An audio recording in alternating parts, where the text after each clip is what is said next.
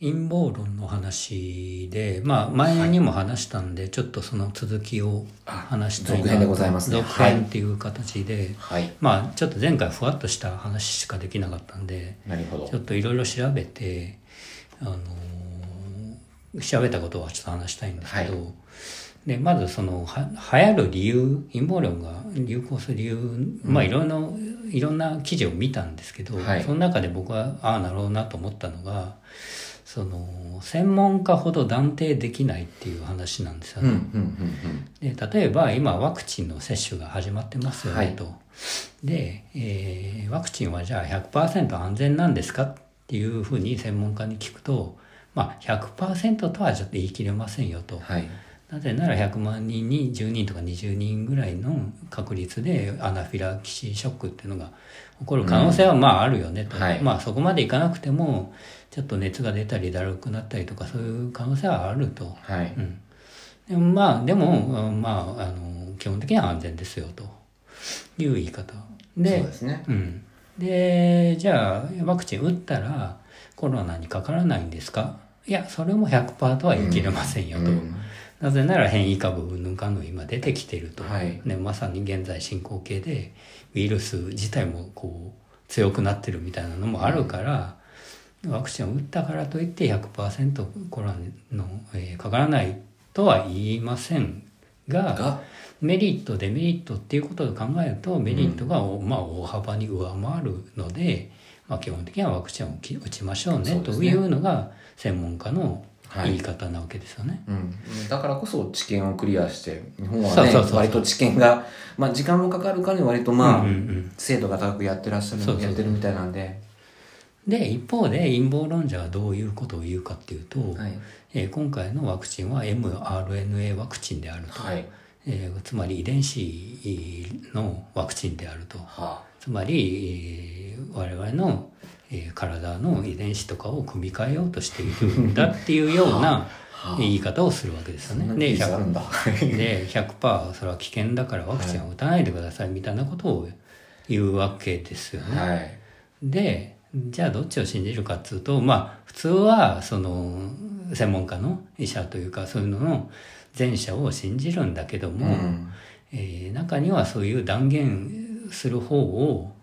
うー信じてしまう。まあ、い言ってしまえば会議で声が大きい人のはい意見が通ってしまう理論と同じで、うんそういうのが信じてしまう人っていうのが、まあ、何パーセントかの確率で出てきてしまうんじゃないかっていう話なんです、はいまあ、確かにズバッと言った方がうん聞こえもいいですし、そうそうそうそもっうと言うと、うんあのー選挙で受かる政治家の方って、うんそこら辺のワンテーマでズバみたいなのが非常に上手だったりするので、あーはいはいはいあのー乗せ方の技術としてはまあでしょうねっていう気はするんですよね。そうそううん。だからそれがまあえーもちろん他の理由いろいろあると思うんですけど、僕が一番納得ああなるほどなと思ったの理由が、まあ、それだったんですよね。はい。でえーっと次にもう一つ気になったかなオウム真理教との、はい。まあ、類似点というのかな。はい。私たちの、まあ、20代とか20代の頃ですね。そうですね、はい。えーオウム真理教が、まあえー地下鉄サリン事件を起こしたわけですけど、はいまあ、その起こす前に、えー陰謀論彼えー浅野翔子とかも陰謀論国家が国会が、えー宗教弾圧だみたいなことをよく言ってましたね、うとん、あとは疑似科学やオカルトやそういうようなものをいいろんな要素をこう入れて勧誘に結びつけてましたからね、そう彼らは。そうそうはい、で彼らはどういう戦略を取ったかっていうともうメディアにバンバン出まくるというはい戦略を取ったわけですよね、つまりテレビにいっぱい出まくると、うんでトンネルズの番組とかに出たはりとか、い、見てましあたの私。はタレいント扱いみたいな形で出てましたと、うんでまああのとある人がその時のことを振り返ってあのブログに書いてたんですけど、はいその当時オウムグッズをいっぱい出してたんですよね、はいでそのグッズをまあその人は、ねまあ、ネタとしてね、うんまあ、はいジョークアイテムとしてってことそうそうそうそう別に、うんあのオウムに入信したいとかそこまでじゃないけど、うんまあ友達とかに見せるレベルでそのグッズを買ってこんなんあったら面白いでしょみたいな、うんでその、えー先輩とある先輩にこん「こんなん買ったんですよ」っつってネタとして見せたら先輩がすごい「いやこんなそんなもの面白半分で買うもんじゃない」っつってすごい怒られたと。うんで今考えるとその先輩の意見っていうのはすごく正しくて、うんあのーまあもちろんその時は分かんなかったけども、うん後に地下鉄サリン事件を起こすわけですけど、うんサリンの製造の、まあ、資金源にそういうグッズの売り上げとかもなってたわけですよそうね。ですね補足するとあと当時秋葉原にパソコンショップはいはいをはいはい。持ってまして、うん彼らはそうで僕はさすがに買いに行かなかったんですけどただチラシ配ってたんですよねだからチラシとかもらったことはあるんですよ、はいはいはいはい。で当時はまあまあそのオウムの人たちがやってるとことこまでは知ってたけどうんさすがにそこまでの犯罪までやってるとまあ知らない頃だかうんうら、ん怪しげな人たちがやってるパソコンショップだっていうところまでしか知らなかったんですけど、うんうんいやでもひとまず買わなくてよかったと思いましたよそうですよね本。当にだからそれが間接的にうんそういう売り上げがね、はい、えーサリンの製造に使われ、うっん、テロを支援してたことにテロそうそうそうそう間接的にうん、ていうこと考をえると今考えるとですね、うん当時はもちろん分かんなかったけども、ううんんっていうことなんですよね。でじゃあ今話を今に戻して、はい今の陰謀論っていうのもまあさすがにそこまでのあのオウム真理教までのレベルには行ってないかもしれないけども、うん一部でそういういやコロナなんて風邪なんだ、はいと一緒なんだとかマスクを、えーノーマスクピクニックデーとか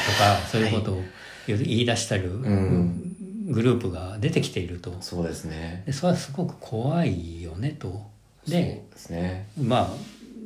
第2のその地下鉄サリン事件みたいなことが、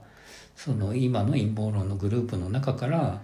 その先鋭化してねテレそういったテロ行為に発展する可能性もゼロじゃないよね、うんだからそれは阻止しないといけないよねっていう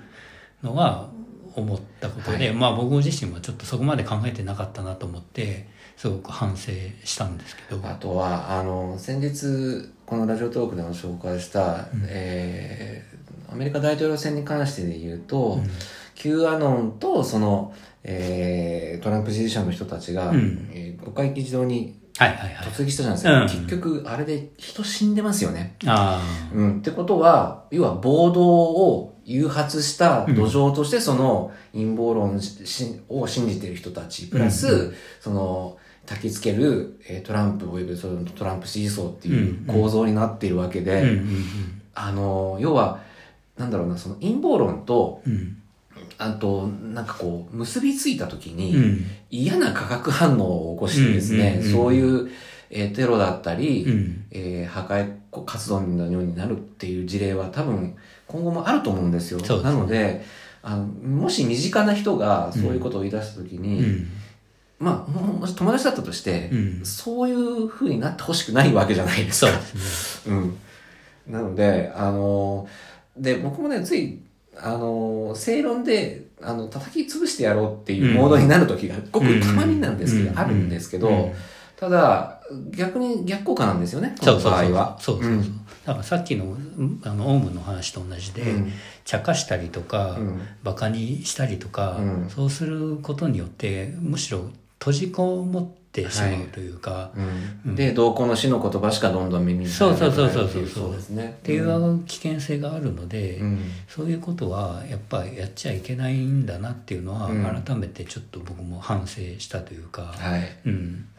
だからそういうバカなこと言ってんなこいつらみたいなツイートはしちゃいけないんだよなっていうことなんですよね。